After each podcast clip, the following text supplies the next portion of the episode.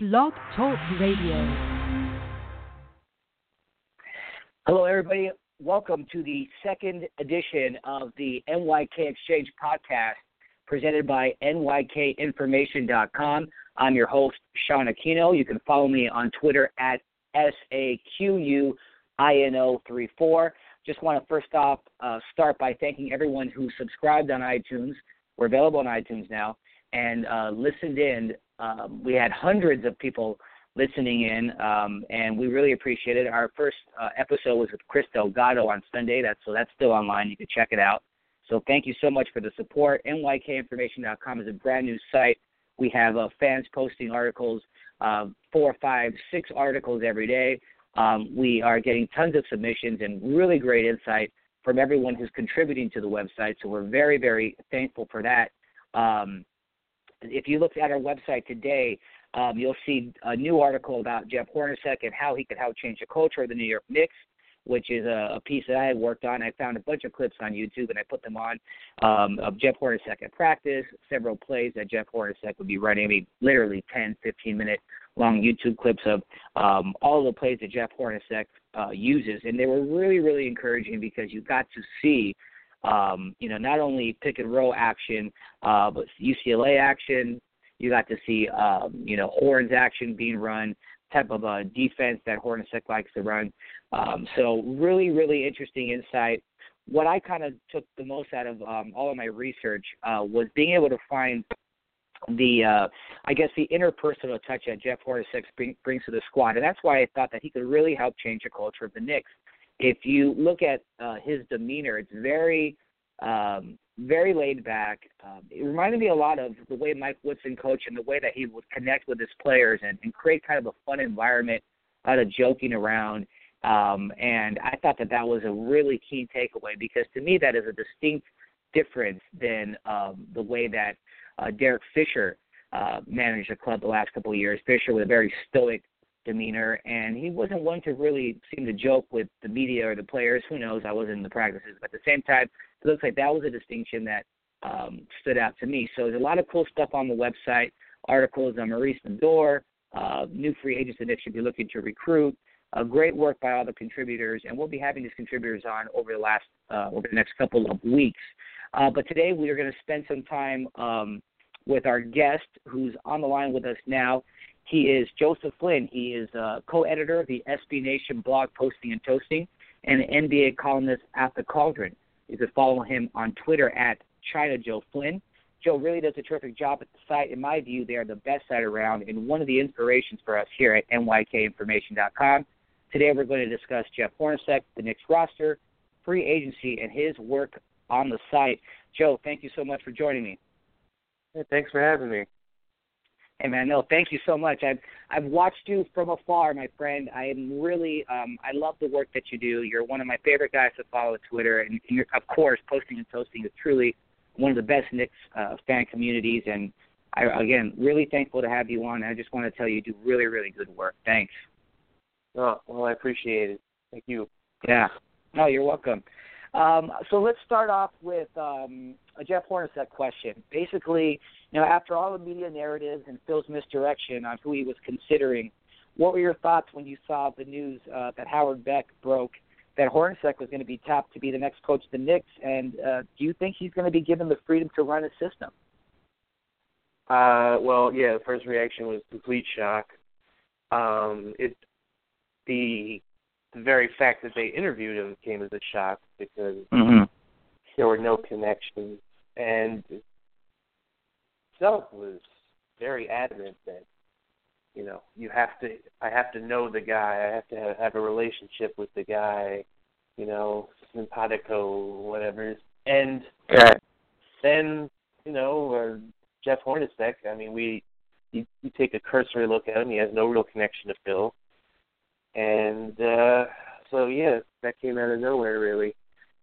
I mean, that even with Frank Vogel, Frank Vogel, you know, worked for the Lakers under Phil for a year. Uh, he had Brian Shaw as his head assistant, so and you know, Blatt was best friends with Steve Mills, so you right. could see the connections there. Hornacek, Hornacek, Hornacek. No, I mean, I was just out of the blue, crazy. As for the offense, yeah. God, I don't know. I'm I'm interested to see uh, which assistant coaches, if any, are kept. Like uh, if it's if it's Rambis. Um, I, I remember Marc Berman the other day said something like, uh, you know, maybe Rambis won't feel comfortable being an assistant because, you know, Carmelo Anthony didn't vouch for him. So maybe he'll go to the front office. And I say good for him, go to the front office.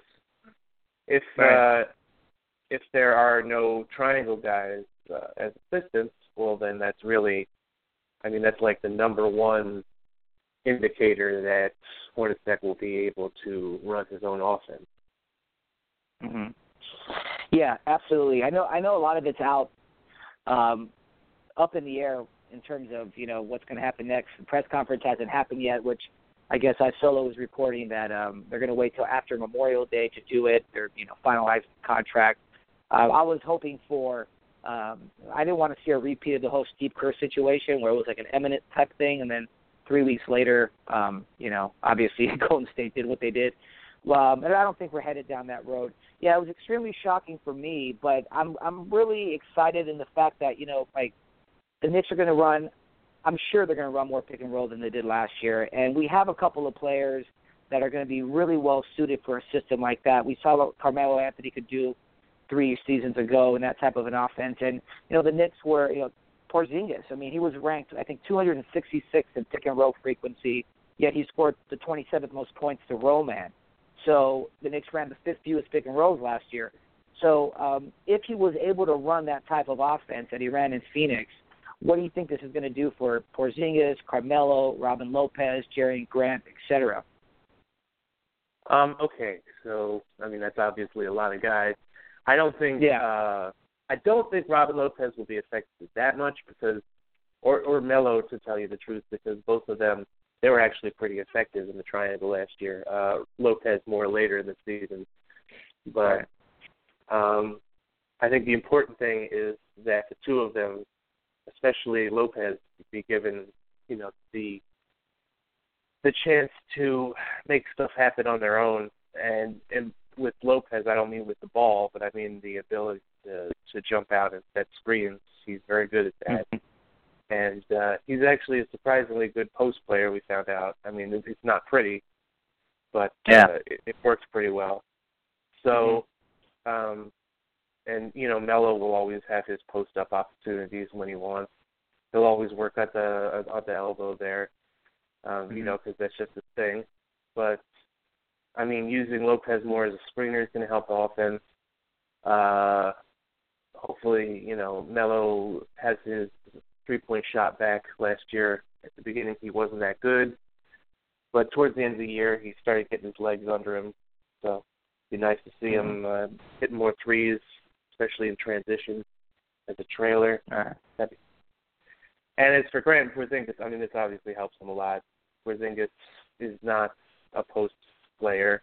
Hopefully, he becomes one later on, but I'm in the camp of you know you don't you don't have a first and second year or first or second year guy just do just constantly do the thing he's not good at, hoping that he will improve quickly.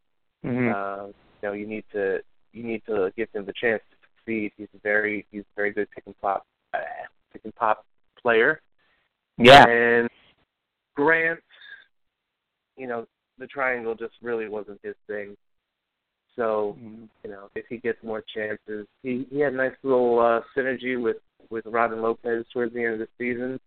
So I mean, that would just be another thing. Just it's not only uh, not only the offense, but just playing people together. Like until the last until Calderon was hurt in the last few days of the season, Robin Lopez and Jerian Grant never played together at all. Jerian Grant barely right. ever played with Porzingis. Um, you know, even mm-hmm. Fisher and Rambis were very like adamant, like Grant stays with the with the reserves, and I think that was a big mistake. So hopefully, Hornets, yeah, uh, you know, let him let them roll with some of the some of the more important big men. That'd be good. Right, absolutely. Um, no, it's going to be really interesting. I I'm kind of torn, you know, looking into the future with this roster, and I want to know what your thoughts are on it.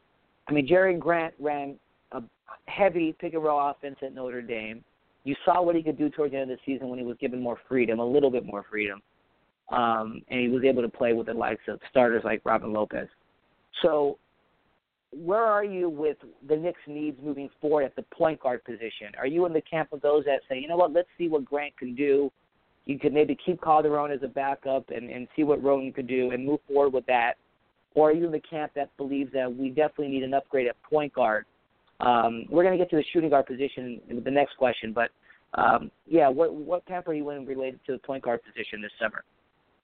Oh, um, yeah, I'm on team. Well, I'm on team shooting guard, but uh, yeah, the point guard position is. It's not just a question of uh, Jerian Grant or Tony Wroten, you know, or you know what, what how much rope they should be given. It's also a question of the market. Like there's just no good market for point guards this this summer, and 2017 is going to be like the bonanza of point guards. So I would be willing to roll the dice with uh, Calderon, Wroten, and Grant, and you know have the money available in 2017 to go after some of the big name point guards, rather than just sign some guy to a you know three four year deal because uh, they need that slight upgrade. Mm-hmm. So uh, I I am willing to roll with them. Uh, Calderon is still a good offensive player. Um, I think people kind of got on him a little bit too much last year. I mean, he's not the reason the offense stagnated. He's not like a he's not a great playmaking he's not a great playmaking point guard, but you know, he shoots he'll shoot like four you know, forty one percent from 3 mm-hmm. And uh so uh, he's he's fine. I'm I'm not one of those people who say stretch him or anything like that. He uh, right. has a role on the team, and Grant has a role on the team. Hopefully, Tony Wroten is, uh, you know, can play, and between the three of them, that's that's good enough for now. Yeah, yeah, I'm definitely I'm there with you. Um, so looking forward into free agency, you have the shooting guard position. I think this is the summer where there are a lot more shooting guard options, as you mentioned. Um, what guys stand out to you like for example, July 1st, top three guys that if you were Phil Jackson, you would be calling to fit the need at shooting guard. Say, of course, Afflalo and Williams opt out, which they most likely would do. Which three shooting guards would you would you call first? Well, three? I don't know. Um, well, we have to do three. You know, little that The, the thing that's tricky. The thing that's tricky here is that like half of the good shooting guards and wing are restricted. So, Right. um, I would I would look at Allen Crabbe. Uh, he is restricted, but you know you might be able to pry him away from Portland. I like him. I'm hoping Mhm. that they get you know a little younger, a little bit more athletic. So um, Right. Um, I would I would call Nicholas Batum, but the the reports are that he he, he wants like a max deal. And he he wants to stay in Charlotte, and uh, you know whatever. If you want a max deal, you can stay in Charlotte because Mhm. he's not that good. He's also kind of injury prone, but he Sure. would be a he would be a great fit for the team. And uh, number three, uh, I'm not off the top of my head. I can't. I, what I think is, uh, I, I wrote about this the other day. Um, I wrote about that they should look into Nando De Colo, the, uh, the French point guard who was over in Russia this summer. Uh, he was Yeah. the Euro EuroLeague MVP. My my my whole point being with that article was, uh, you know, even if they don't sign him or whatever, they need to cast a wide net. They need to be looking. They should be looking internationally. They should be looking all over the place because this free agency period is is going to be is going to be brutal because every everybody has cap room, and it's not like it's not like a wonderful, incredible class. So they have to be they have to be kind of creative with it, and I hope they can do that. Yeah, me too. Um, I one of the rumors yesterday, of course, uh, came out about Joakim Noah maybe staying in Chicago, and it prompted some fans to discuss the notion of, hey, would it be a good idea to trade Robin Lopez for a point guard uh, like Jeff Teague or Darren Collison, um, and then we could sign Noah. Uh, those are the types of creative, quote unquote, ideas that people are throwing out there. Um, I, I I love the way Robin Lopez plays, and I think Porzingis eventually will be a starting center for the Knicks. I just don't think he's ready to do that yet. Um, so I'm glad that you, you know to hear that you're on the point guard side about keep let's keep these three guys together. But is there any deal like that out there where you would consider moving Robin Lopez uh, for an upgrade in the backcourt? Um, would you need to get a quality uh, big man in return as some kind of insurance for Porzingis if you're going to make a move like that, or would you just stay clear of trading Lopez at all? Um, I'm very low on trading Lopez. I think um, he's a great fit for the team right now. I mean, they're going to have to trade him down the line. Uh, he doesn't. Mm-hmm. I don't think he, he plays out his contract with the Knicks, but for one more year, I think he's a very good fit.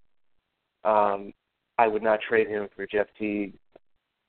Um, the Kings aren't going to trade Darren Collison because it sounds like they're they're sick of Rondo. So.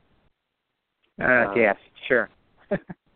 the uh, yeah, there's not like I mean, obviously, if someone blew the, like you know blew them away with a with a deal, anyone is anyone's on the market. That's fine, but I don't see I don't see just flipping him for a point guard.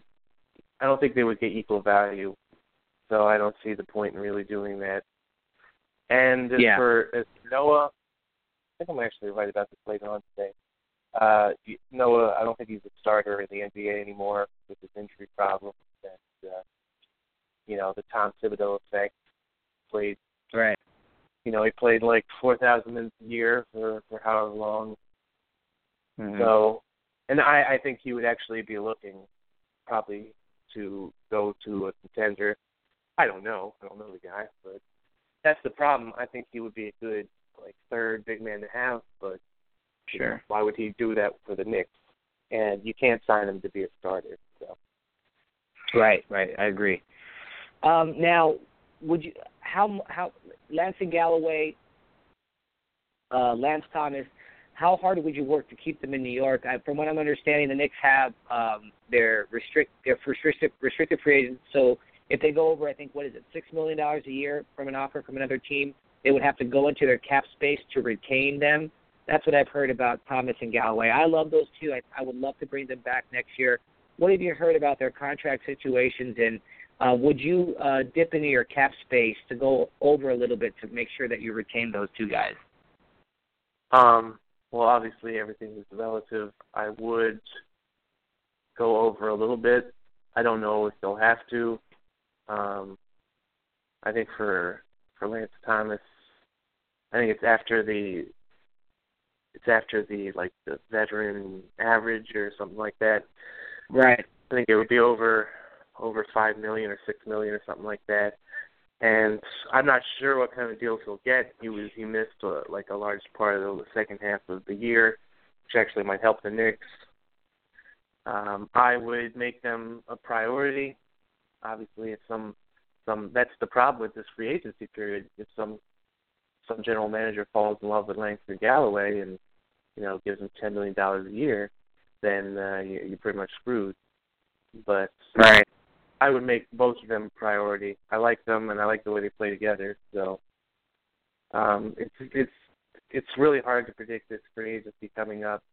It's pretty much like no other year ever. So right, um, they should hopefully. I mean, they should lock them down as soon as possible because the longer they wait, the longer or the more chance there is that you know some desperate GM comes out and throws a crazy contract at them. Yeah, yeah. I wonder if the Knicks can do that. If if say the average is at six million dollars, can they come out and offer them each a you know three year six million dollar a year deal um, on day one? I, I I guess they could do that, right? They could, but then um, the way it is with the the early bird is they can but then that would that would count. I'm pretty sure, and these CBA stuff is pretty complicated. Yeah, but I think yeah. the the whole thing with guys restricted guys like that is you wanted to try to sign them after you had signed your unrestricted free agents, brought in people sure. because you could go over the cap with them. But I think if, right. if you're already under the cap and you sign them, it's not like it's not like that. Uh, it's not like that. Yeah. That will keep you over the cap, or it raises your cap, or anything like that. So Yeah, yeah, you're right. Be, pol- it's yeah. gonna be a little tough because you have to balance signing them early with, uh, you know, making sure that you do get them signed. Right. Well, yeah, and the moratorium has been cut short three or four days, so that's going to make it even more crazy. You know, uh, it's gonna. Yeah, the first week of July is to be nuts. Uh, no doubt about it. Uh, now let's look back a little bit. I mean, so far Phil Jackson's been here for what about three years, um, almost three years. How would you rate the job that he's done so far? Um, you know, roster wise, flexibility wise, uh, personnel. Well, what are your thoughts on the job Phil Jackson's done? Well, yeah, the uh, the Rambis thing kind of forced the Rambis thing was going to force everybody to make a drastic uh, reevaluation because God, he was horrible. So now Yeah. that he's not done the Rambis thing, it's it's hard with him because he just like he talks and he says crazy things and then he doesn't do those things. But as far as the results, um, yeah, I don't care about I think people would have felt better about this last year if it hadn't been they they started really well and finished poorly. If they just had the same record but were kind of more even with the wins and losses over the spread out over the season, I think people would be a little bit better with that. Um I would rate yeah, he's I have been satisfied with his with his performance. I think he is you know, he's the first Knicks GM in what, two decades, something like that, not to trade away any first round picks. He has not signed any deals that were that ended up being like very crippling. So yeah, that's way more flexibility than they've had in a long time, and they have uh, the best young player they've had in a long. All in all, that's uh, that's very good. Yeah, absolutely. Um, I was going to ask in terms of obviously we have all of our first round picks moving forward, um, and that's there's this weird um, situation now. You have Carmelo Anthony at 32, two more years left on his contract. You have KP and all of our draft picks. Jerian Grant could become our starting point guard of the future. You know, this is a major question for the Knicks, right? I mean, do you, are, do you believe that if Carmelo Anthony was to say, say mid-season, the Knicks are struggling, they're 10 games out of 500, um, and at any point, do you see Carmelo Anthony say, "Okay, go ahead, trade me to a contender so that you can properly rebuild this roster"? Um, where are you on that side? Would you like to see Carmelo ask for a trade so that the Knicks could build more around that, or do you kind of want to see this through with Carmelo and, and Porzingis and see how this thing goes? Um, as far as my preference, um, I actually I like the Carmelo. I like the Melo Porzingis dynamic. I think he's a good mentor, and they play very well together. Um, Yeah. And because I've learned with Melo's no trade clause that it doesn't really even it doesn't pay to think about oh what can you get for it's for Carmelo because it's just I mean you're just going to frustrate yourself because they can't trade him anyway, and Right. he doesn't seem like he wants to go anywhere, and you know there were all these cons- conspiracy theories about Phil wanted to keep Rambis just to chase Carmelo away. And, Right, you know, right. That was obviously that was ridiculous the whole time, but it's Yeah. just I- I've I've learned to live with it. They're they're going to have Melo for a few years at least, um, and you know those two work well together. And I think Melo's going to be better next year now that he's he's kind of uh, one year out from the the surgery and his jump shot looks better. So I think, Right. yeah, I, I can live with Melo being there. I don't think too much about, you know, trading him because it's just not going to happen. Right, right. Yeah. Um, so obviously, Posting and Toasting is one of the largest uh, fan community sites. You co-edit it, and uh, you really get insight onto, I guess, the collective psyche of the Knicks fans. And um, I live out here in LA, and um, and I think you're are you in Virginia now? I think I saw Yeah, that. Virginia. Yeah. So, you're on the East Coast. So give me some of your insight on terms of the psyche. You know, I always kind of see two. There's like two sides. There's there's the patient Knicks fan who's you know cautiously optimistic, and then there's the everything is going to go wrong Knicks fan. What what is the psyche like today, and do you feel like um, things are changing in a positive direction where fans could start to have a little bit more trust, or are we just not there yet? Oh, there's a third kind of Knicks fan. There's the incredibly unreasonably arrogant Knicks fans who think so all this good stuff is going to happen to them and they're going to sign all these players because uh, it's New York, despite the fact that sure. that's never happened. So okay, there's, there's yeah, that that's true. Group. You got to watch out for them. um, oh, you mean in regards to Phil Jackson or just the franchise as a whole? Well, just overall, you know, reading the comments, uh, moderating the site, you know, writing Oh. pieces. Uh, w- what does it look like out there? Um, Well, in terms I mean, of the Hornets, effectively. but like the Rambis incident was, I mean, that was crazy. It was just insane, and it made people really question everything Phil's done. That's how stupid it was. Mm-hmm. Um, now that it's going to be Hornacek, there's a little bit more cautious optimism. I know Sure, the fans sure. at our site was were we, we used to say ABR, anyone but Rambis. Right, And- right. Hornacek is seems like a good guy. Seems like it'll be a, a pretty good fit, and you have to balance. Like I think, personally, I think Phil Jackson's done a pretty good job. Um, the problem with him is that he is very polarizing. Yeah. Uh, there are people who just seem to hate hate what he does because he comes off as very aloof, arrogant, and he is those things. And then there are people who will just say, "Oh, 11 rings," and just you know excuse everything. So Mhm. um, I think it, I think it's it's positive. Uh, you're gonna have to see what happens on the free agent market. The yeah, it's you know just clear out the the Rambis stuff. You know, even if even if they had finished bad under Fisher and then Fisher, I think it would have been it would have been more confident than the whole just they fired him out of the blue and then they just brought in Rambis who was just a disaster and and then they flirted with keeping him and it was just uh it was just a nightmare. But that's over. Yeah, no, I think that you hit it on the head in that sense. I mean, if you look at the nuts and bolts of what Phil's done, it's been a solid job. He's done a solid job. At the same time, he's kind of, uh, you know, looked to push the media's buttons in certain ways, and therefore the fan base, and a fan base that's been really beaten down over the last 15 years with a very dysfunctional, um, you know, environment at MSG. And so it, I don't know what the purpose is of you know Phil Jackson's purpose for doing it that way, um, and that's what's frustrating. And I think it's like why rattle us? Just just come out, be more forthcoming about things, be more direct. Don't let reports about Rambis you know come out like this. Kill him right away. You know you could do a better job. I mean even at his own last press conference, he talked about you know I'm only going to talk to people that I know. You know, and, and the way he responded to Triangle, it's like why even do that? It just puts so much fodder out there for people to to continue the you know the negative.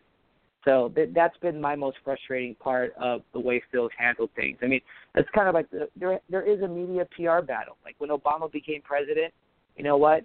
He was a great communicator when he was getting elected, but unfortunately, the first couple of years he got drowned out. You know, and and I feel like the same thing is kind of happening to Phil Jackson, but I think Phil kind of does it a little bit more to to himself than Obama did. You know what I mean? Well, Phil doesn't care Yeah. what anybody thinks. He still, I, I, I don't know how much like hiring Hornacek and not hiring Rambis. Some people say, you know, it, it was affected by the public perception of Rambis. Maybe Right. a little bit. I mean, the players, oh, the uh, the beat writers are always talking about, oh, well, Melo didn't give him his endorsement, and you heard some rumblings about Porzingis. Uh, you know, was really confused about how he was used at first. Nobody seemed to like Kurt Rambis. None of the players. I mean, he Yeah, feuded yeah. with Arron Afflalo very openly. I saw Robin Lopez, you know, yelling at him on the bench a few times.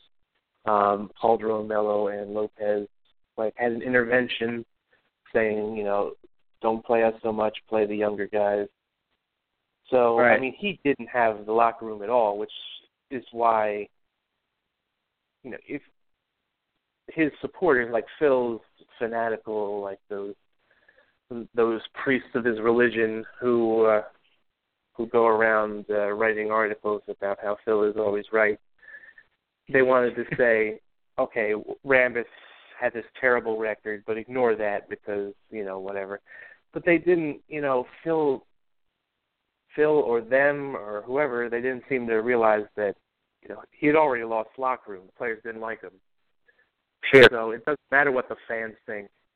You know, he's like, oh, you know, do they have 11 rings? The fans, okay, but the players don't have 11 rings either, but they don't like Kurt Rambis, and Right. so I, it's just, it's just his way.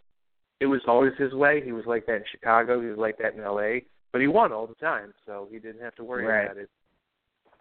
Um, Yeah, he's never yeah. had to deal with this like prolonged losing, and he's never had to deal with a fan base that has kind of you know metastasized into this this horrible uh pessimism and Right. distrust. And I don't think he you know, hopefully he cares a little bit, but it doesn't seem like he cares that much. So Yeah. Yeah, I don't think he does. Yeah, that's true. um, so let's talk. Uh, by the way, you guys are listening to the NYK Exchange podcast presented by NYKInformation.com. I'm Sean Aquino here with uh, Joe Flynn of Posting and Toasting fame. Uh, Joe, let's talk about the site a little bit. How did you get involved with Posting and Toasting, and, and how long ago did that kind of, um, eh, you know, how, how many years ago did you start editing the site, and how did that come about? Oh well, I started writing. It was um, the they, we have a good little thing going there where they have fan posts. SB Nation, uh, you can write fan posts on the site. I started out just writing fan posts in the summer of 2012. Or actually, a little bit before that. My first fan post was actually during Linsanity. I remember that quite Okay. distinctly. But uh, summer of 2012, I, I, I wrote a bunch, and I contacted Seth about writing for the site. And if you, you know, if you do a few fan, a bunch of fan posts that are well liked, he will definitely, you know, he will definitely consider you. And Cool. so, yeah, before the 2012-13 season, that's that's when I started. Um, and that was like the best year in forever. So that was that was a lot of fun. And then uh, been working on it ever since. And uh, you know, yeah, we never really recreated the high of 2012-13, but you know, it's been interesting. Yeah, that's not that's it's always not the site's fault, interesting. That's the team's fault. What's that? I said it's not the site's fault. That's the team's fault. It sucks. Oh yeah, cool, yeah. There's a different story every day. I mean, for you, it's like you- you're posting things all throughout the day, but literally because there's you know there's just always something going on. There's always storylines. You know, the Berman and Isolas and the uh, and the Begleys. I mean, there's always something to talk about in Nick Plant. So, how long Yeah. have you been? A, I mean, we like to look at the roster more, uh, like in the off season. Look at the the guys, what they're doing. Um, Sure. Melo is the nonstop source of entertainment because he's just everywhere these days, doing his Ninja Turtle Yeah. stuff. He went to the he went to the Cannes Film Festival.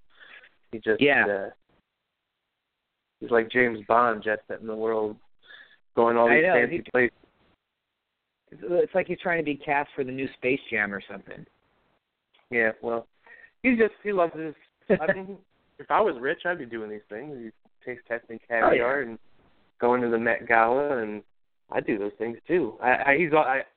We know for a fact he's still working out at the Knicks facility, so it's not like. I mean, he gets Yeah. a lot of grief for having very public outside interests. You know, if some other guy goes, some other guy goes fishing every day in the uh, in the off season, nobody cares because you don't see him. But if you're going to the Cannes Film Festival and the White House Correspondents' Dinner, you're going to draw a lot more attention to yourself. Right, right. Yeah, I have no problem with that at all. No, no, no, no problem at all. Um, so, how long? Let's talk about your Knicks fandom. How long have you been a Knicks fan for? Oh, since the '90s. Um, Yeah. I remember uh, I just missed. I was I wasn't really that on board for it. I was watching '93, '94, um, and of course, you know, it was really it was really really like tough for me. But I wasn't really following it that much until '96, '97. That was my team, and mm-hmm. that turned out to be horrible because of the '97 playoffs. I probably should have yep. quit after that. But then yeah. they, you know, they had beat the Heat a few few years in a row, and that was wonderful. And then they made that run to the finals, and and then it was too late, and I was stuck. You know, yeah. with a next decade and a half of the crap that they pulled. Uh, yeah, I mean, while. pretty much the same.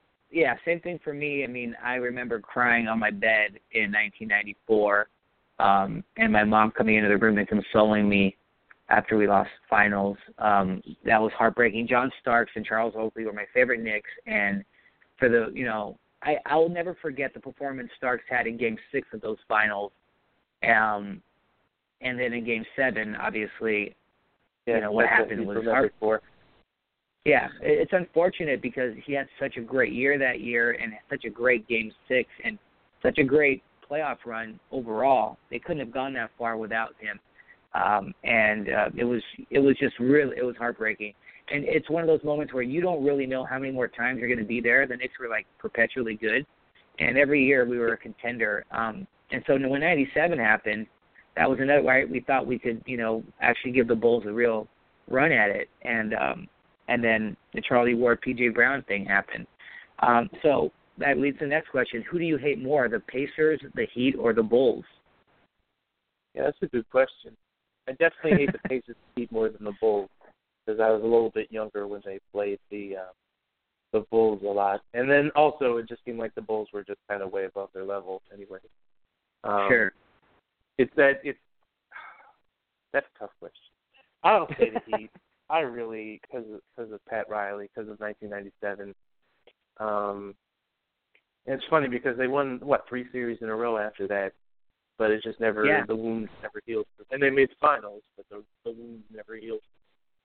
Um, and Right. also Pat Riley just has un you know unstoppable success, and he's I mean he's just safe. I hate him. So it's, it's yeah, it's got to be Miami, and I hate Dwyane Wade's stupid face. And yeah, I hate PJ Brown's stupid face. I hated Yep. the fact.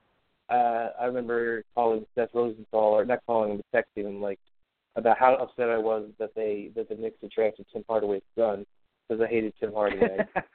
right. Yeah. So- Yeah. No. Yeah, I, I think Miami pretty much is it. I mean, I I used to love Pat Riley so much. I did a book report on his the book The Winner Within. Um, I don't know how old I was, but I did a book report on it, and I was like, yeah, he coached Lakers, and now he's coaching Knicks. Knicks are, you know, playing a this the, the different style of basketball. And when he faxed in his resignation, it was like, what the hell is going on here? Um, but we were able, you know, for a couple of years, we were able to maintain his style with you know, with Van Gundy there. I just, it just, it's unbelievable how quickly things changed in the early 2000s, right? I mean, how could a franchise that was so solidly, consistently good, and had a culture, had a had a way to play, you know, how how did it change um, to this, you know, to the to Isiah Dolan era? I mean, it, it's simply about leadership, right? I mean, Dolan took over right around 2000 or 2001, right? Yep. Yeah, that was his Night and day. It's a nice like little cutoff point. Um, but I have to say though that that it, it really started under Scott Layden, who was Mhm. almost as bad as Isiah. Probably like he didn't have the off the court like horrible stuff, but as a GM he was just he was nearly as bad. Uh, he was the one who really started the slide, and that's something that absolutely like kills me. It just cracks me up so much because he is the new GM of the Minnesota Timberwolves. And- right. like he should never have another NBA job, like uh, with a you know as, a, as a, in a position of leadership. Mhm. Um, and everyone is nobody's acknowledging that, and it almost makes me like mad. Like this is one of the worst GMs ever. This is one of the worst GMs in any in NBA history. Have you you know you, I, I went to his Wikipedia page and just pasted all the moves that he made, and people people were like, "Oh, well, he worked in the Spurs office." Okay, yeah, but was he make, making decisions for the Spurs? No, R.C. Buford was. He's probably getting them right. coffee, and you know. Yeah. So uh everybody yeah. wanted Thibodeau. I was, you know, I would have loved to have Thibodeau, but man, the combination of Thibodeau, uh, but you have to bring Scott Layden on. Uh, no, no thanks. well, yeah. Well, with the Thibs situation, it's kind of like I still don't get it. I I, I don't get why he would have picked the Knicks and working under Phil Jackson, as opposed to being able to do what he was what he's going to be able to do in Minnesota. You know, run the entire team, make every last final decision. Why would he pick the Knicks and and doing what Phil Jackson tells him over Minnesota? I, do you think that that was an actual reality that he would have picked the Knicks job? Oh, I don't know. He um he still he still has like love for the organization. Actually, in this kind of in the same way Jackson does, or he was with them with better from you know during better times. Right. Uh, I don't. If they had talked and they had gotten along, um, Phil Jackson seems to place a lot of the faith in the uh, the guys he knows in the Chicago Bulls front office, like Mm. Paxson, stuff like that. Which I would. Right, right. They, They're pretty bad. uh, they make good personnel moves, but yeah, they're pretty good at like pissing everybody off Sure. and act like they know more than everybody. So Yeah. yeah, and uh the Thibs thing, it just it wasn't going to happen, so I didn't worry about it not happening. Uh, you still hear about it all the time. You know, I still still doing his. Well, why did they interview Thibodeau? Well, they did. Okay, Mhm. so- Right, right. Well, that that's the other thing. It's um, when with the Knicks, it was really good to see. I thought Frank Vogel was waiting to hear back from Phil Jackson before selecting uh, Memphis. I mean, um, uh, you know, I'm sure he had an offer from from Memphis and Orlando, and I think he was waiting to hear back from Phil. You had David Blatt, who's a highly respected coach, who would love to be head coach. And if it's true that Thibs really was interested in coming back, then you know that whole narrative that nobody wants to coach in New York is maybe you know something that could be challenged a little bit because you had some top flight coaches interested in, in in coming here to coach the squad, and maybe that has more to do with Porzingis than Phil Jackson. But um, that's encouraging for the future uh, that you had some top flight coaches interested in coming to the Knicks. Yeah, and it's also the fact that there's a very finite number of jobs open, and you know, if you want to coach, you got to coach somewhere. But it depends on the again, it depends on the personality of the guy. If a guy wants to get right back in the the head coach's chair, or if he wants to, you know, bide his time, maybe go to the broadcast booth. Um, but yeah, I mean, you should want to coach the Knicks. Like, if you have up, the utmost confidence in your ability, um, winning with the Knicks will make you a bigger deal than winning anywhere. Right, right. Totally. Yeah, I mean, people. Yeah, definitely. All right, Joe. Well, thank you so very much, everyone. You guys could uh, check out uh, Joe Flynn's uh, articles as he edits SB Nation blog, posting and toasting, and follow him at China Joe Flynn at on Twitter. And I really, again, I'm a huge fan of all the work that you do. Keep it up. Thanks so much for taking the time to come on our little podcast, and uh, we we really appreciate it. Thanks so much. Thank you for having me. Oh, of course. Talk to you next time. Okay, everybody, that's it. That'll do it. That'll do it for the NYK Exchange podcast. Uh, you can subscribe on iTunes. Thanks so much for your support, and we'll talk to you next time. Have a good day, everybody.